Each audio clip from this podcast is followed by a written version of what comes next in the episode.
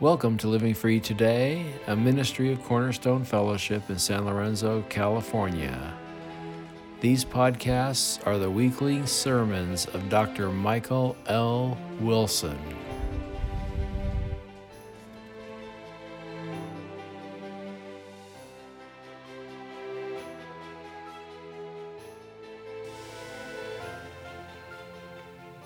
Please open your Bibles to Luke chapter 14.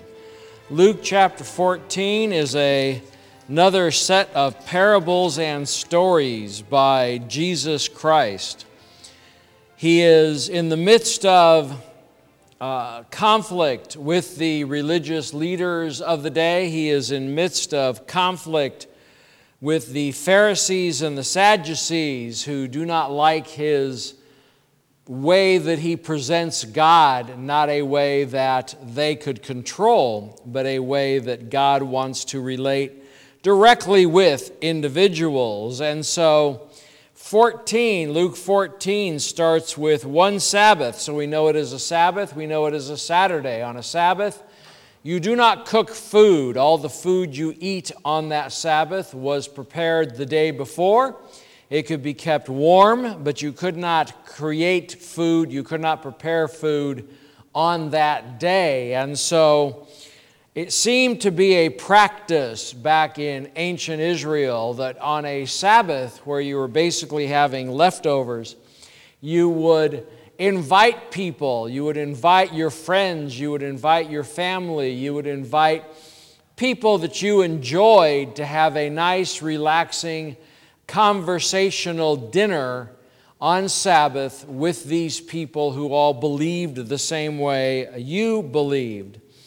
There was a guy that we only know as the ruler of the Pharisees, a ruler of the Pharisees, so he was highly ranked. And if you looked at the Jewish society back in the time of Jesus, it was stratified by by social structure. You knew if you spent any time walking down the street or going to the market or going to one of these dinners exactly who was above somebody else in social structure, and that division came from age. If you were above 50, you were considered very wise, and so you were higher on the social structure. It came by title and position. So, this person who was called a ruler of the Pharisees, he was probably a teacher of the Pharisees. He was probably one who took um, neophyte Pharisees that wanted to join the club, and he would teach them how to do it, and he would teach them how to be that way. And so he was considered uh, very high up on the social ladder, as it were. And they, there's even talk um, by Josephus and, and other people who wrote back then about how the higher people on the social status would, would dress differently, would dress more fancy. And so if you saw somebody with, with robes and multiple scarves and things, you know, flowing robes, you would know that even though you didn't know this person personally, you knew that they were highly ranked and that you could, if you were to be in the same room with them, you would give deference to them because they were better than you in society. That's how it was seen. And so he invites Jesus. We know that he invited Jesus because Jesus never barged in on any dinner. Jesus didn't just walk in and say, I'm here he had to be invited. He allowed himself to be invited. And so this Pharisee invites him and a bunch of friends and lawyers and scribes and people that were like this Pharisee were also invited. And we know that it was kind of a setup because there was a person there in the ESV, it says dropsy, it is fluid retention. Today it is called edema. Uh, it is when somebody, and, and people in this church have had it before. You get it from sickness, you get it from a reaction to uh, medication, you get it from interaction of medication, and your hands and your feet and your legs begin to swell because fluid is building up. It is treatable these days if it happens. Doctors usually know what to do to move it along and to get a cure, but back then, if somebody uh, just woke up one day and their hands were beginning to swell, and they swole more and more and more so that they were kind of balloon hands, that was considered bad. They would keep that person away from them because there was the thought that maybe this was contagious. They didn't really know about how various uh, maladies occurred in the body, and so that sort of person would be sent to beg at the city gates because they wouldn't be allowed and able actually to work in the fields because of the way their hands were. And of course, there was no treatment. And so, a person like this, one of these people, was brought to the dinner, not because he was hungry, but to show Jesus how wrong Jesus was, to make Jesus do a mistake so that he could be shown to all the people that he is a fraud and a false teacher. That is the point of what this Pharisee is trying to do. And they brought him and they just kind of put him in front of Jesus because it's a Sabbath. And the, the indication seems to be they wanted to see if he would heal on the Sabbath. Because heal on the Sabbath was considered medical, and you weren't allowed, according to ancient Jewish law, to do any medical procedure on the Sabbath. And so that is what they're looking at. They saw healing by Jesus as work even though from Jesus' point of view, I don't think he's even breaking a sweat. When he's doing this, it is very easy for Jesus to do this. And so, Jesus, in knowing their hearts and knowing that this is a setup, and he goes into this setup anyway because he wants to teach, he said, Is it lawful to heal on the Sabbath or not?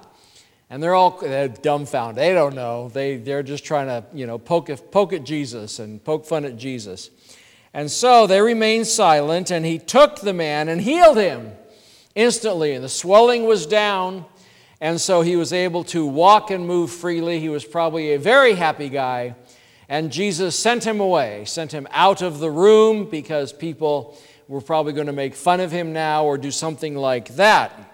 And then he said, Which of you having a son or an ox that has fallen into a well on a Sabbath day will not immediately pull him out?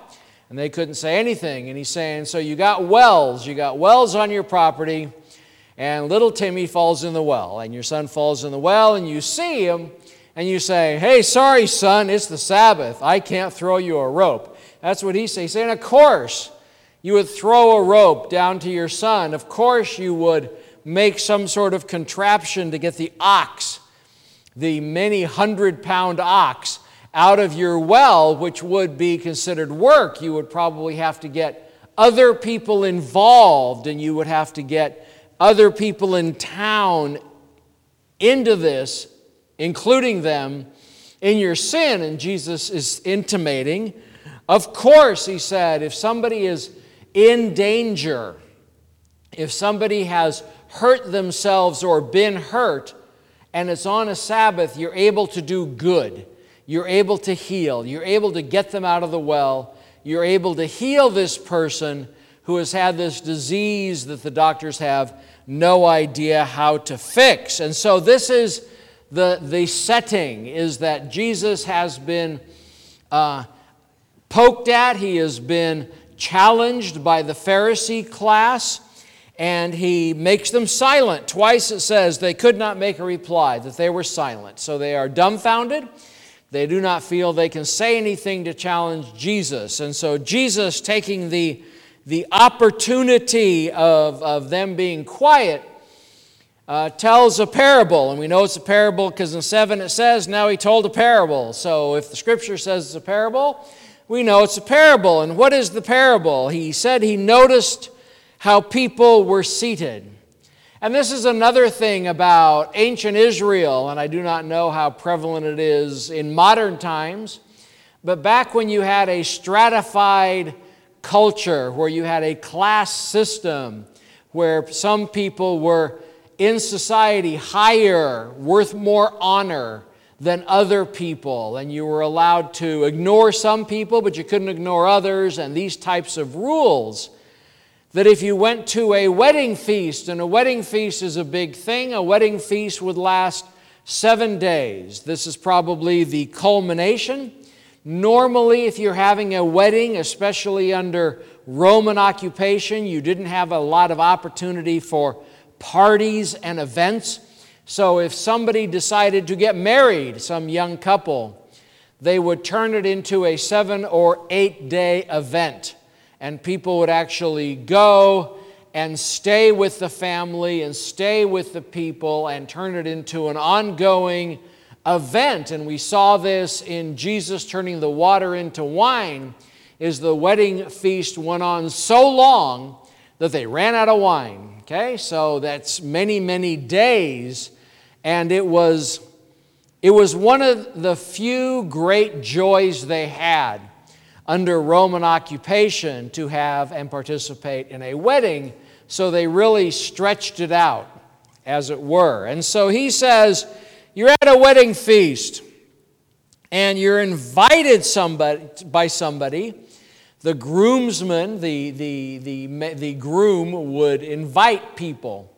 And they would sit and they would have a big feast, probably near the end, right before the vows were taken and the wedding took place, as there would be a big celebration because once the wedding took place, the young couple would disappear.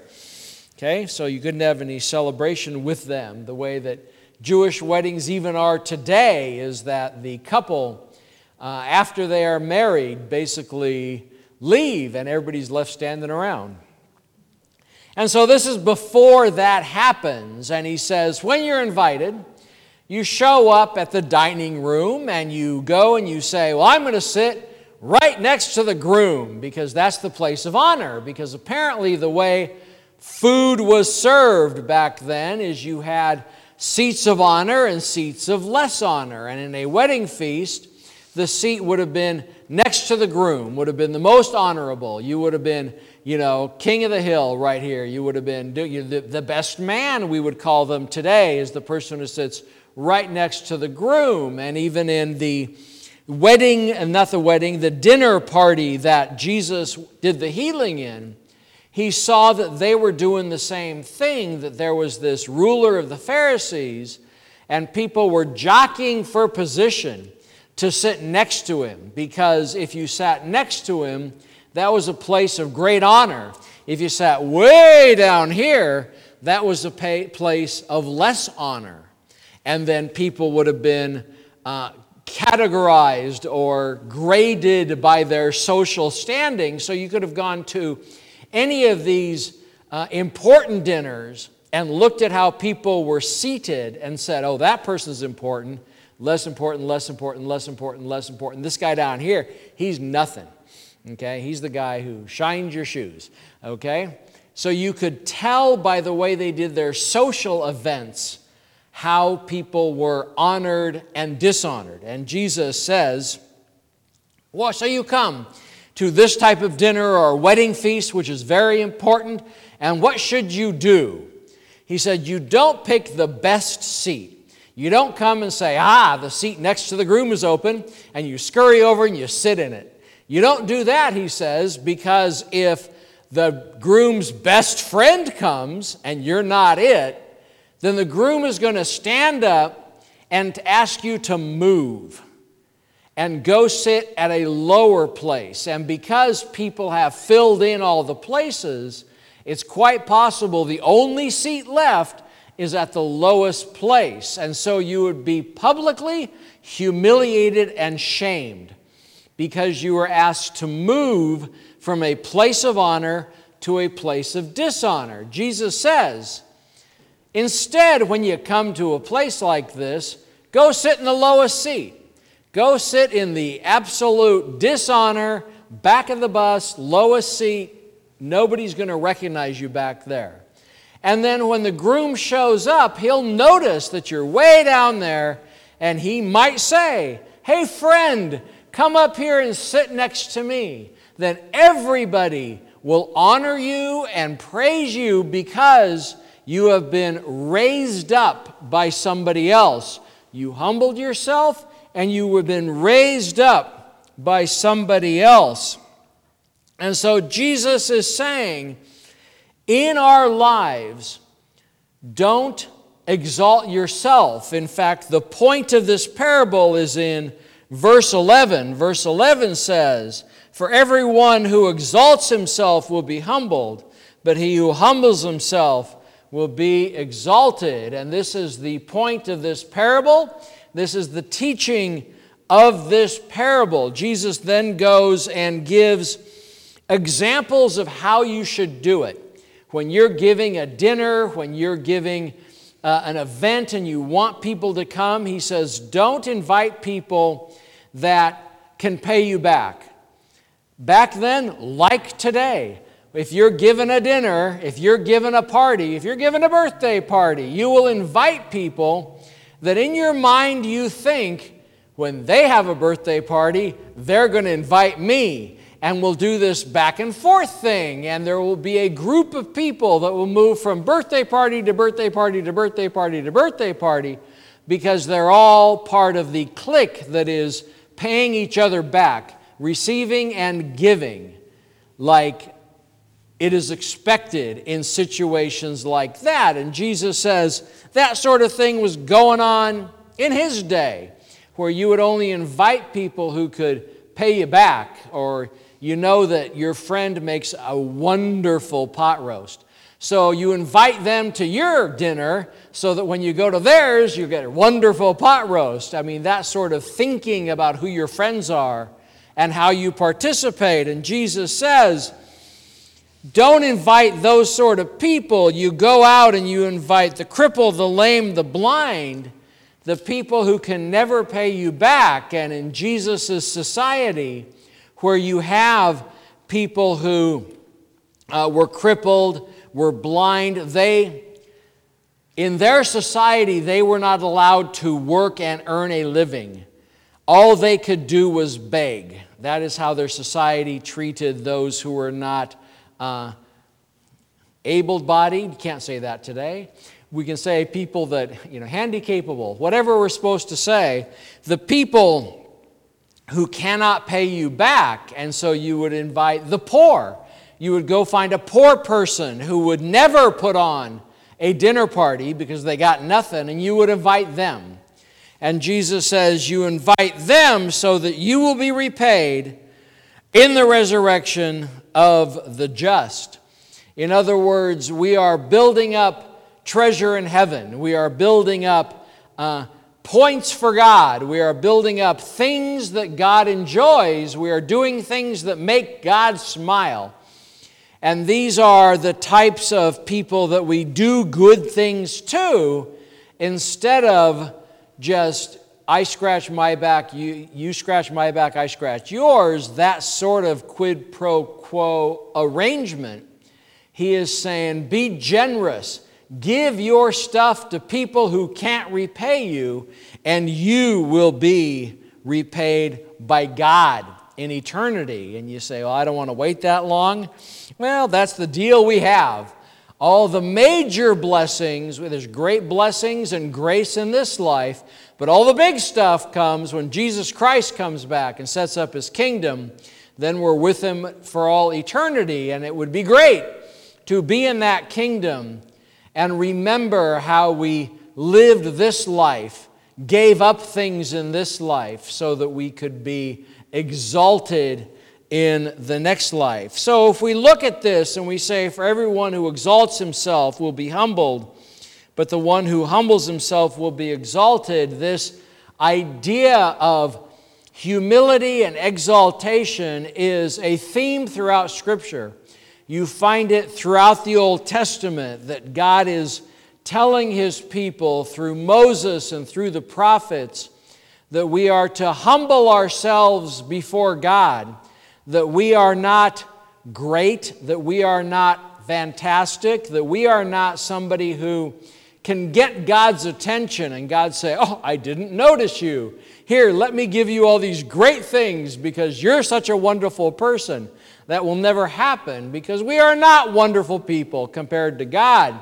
We do our best to get by, but compared to God, we are desperately wicked. We are full of sin. We are rebellious. We are bad, bad people compared to God, and there's nothing that we do that God is impressed by, that God is impressed with.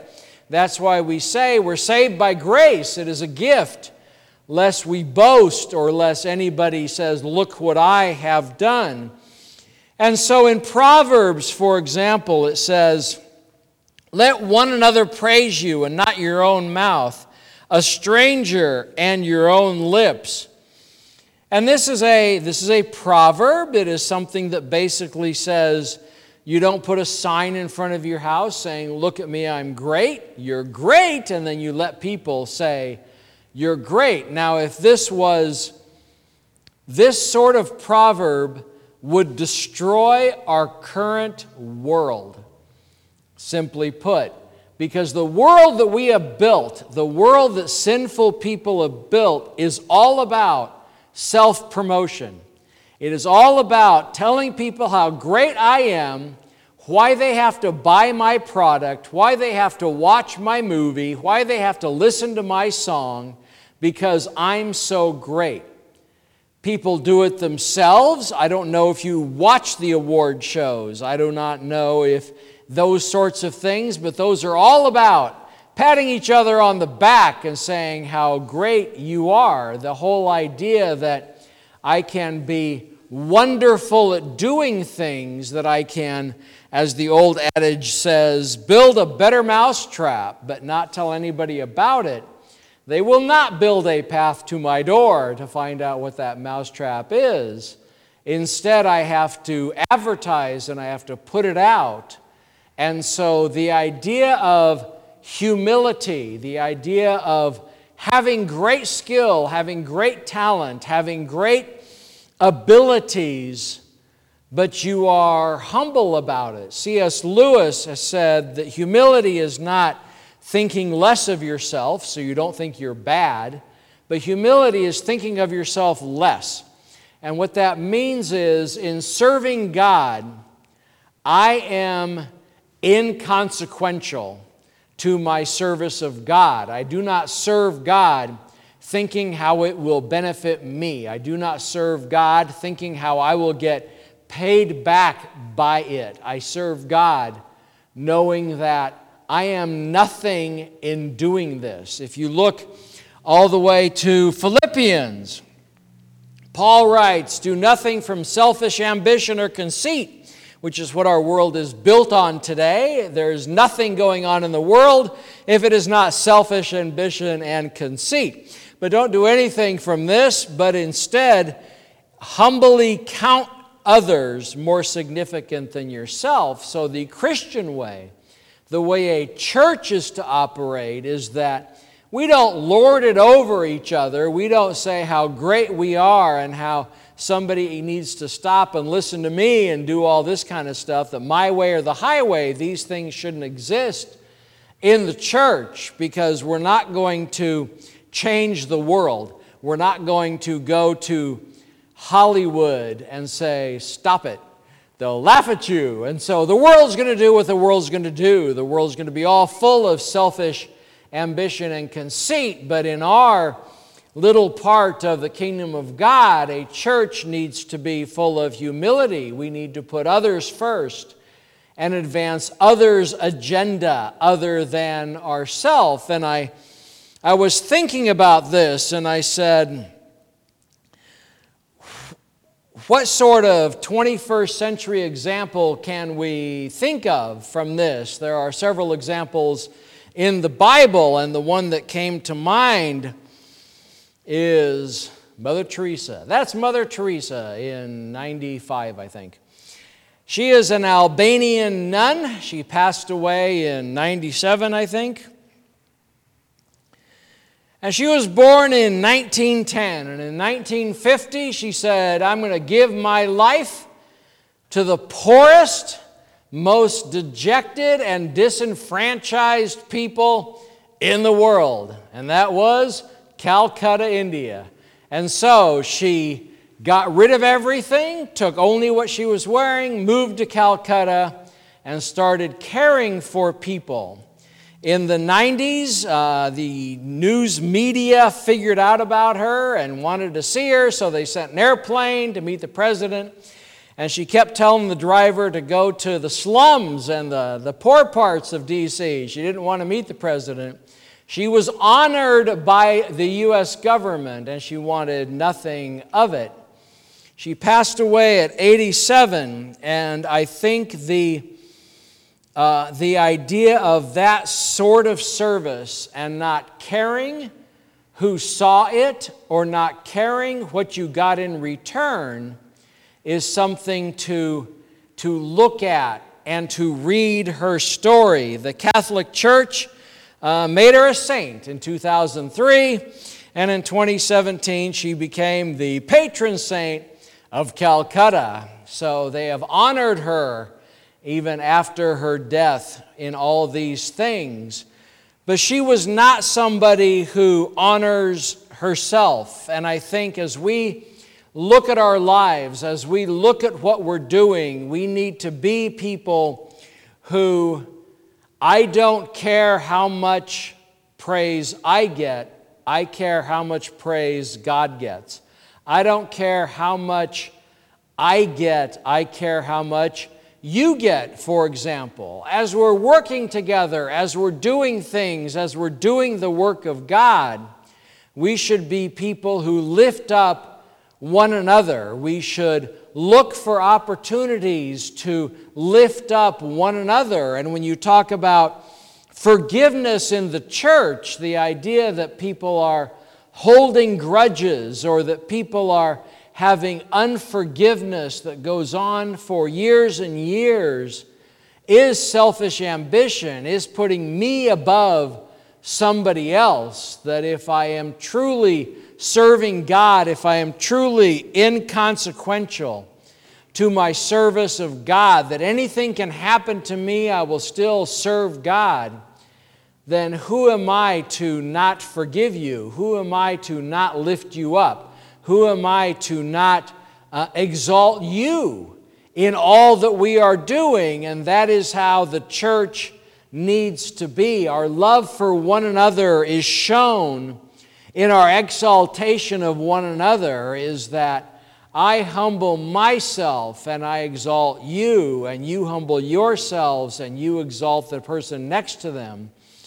And we become a group of humble before God telling each other how great we're doing and telling each other how good our service is to God. Now, we're not doing it to pat ourselves on the back, we're doing it to encourage, we're doing it to exhort. If I'm going around telling everybody to shut up and be humble, well, that's not very encouraging. But the whole point of the Christian life, the whole point of the church life, is to be encouraging, is to encourage one another and I encourage one another by living humbly before God.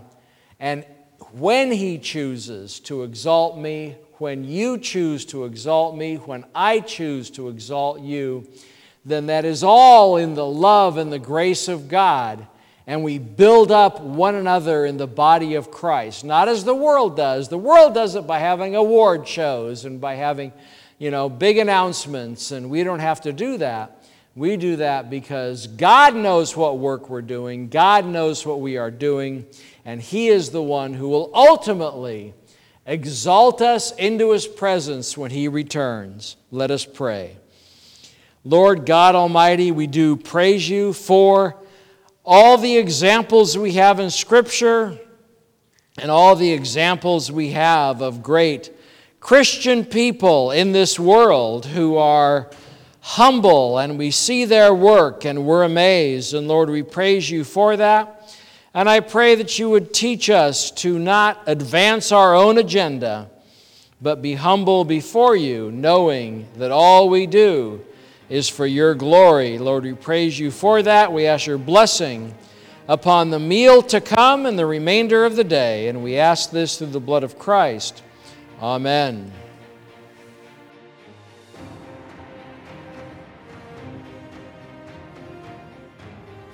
Cornerstone Fellowship is located at 180 Lewelling Boulevard, San Lorenzo, California. Our Sunday morning service is at 10:45 a.m. Our website is livingfreetoday.org and our phone number is 510-278-2622. May God continue to bless you as you serve your King. God bless.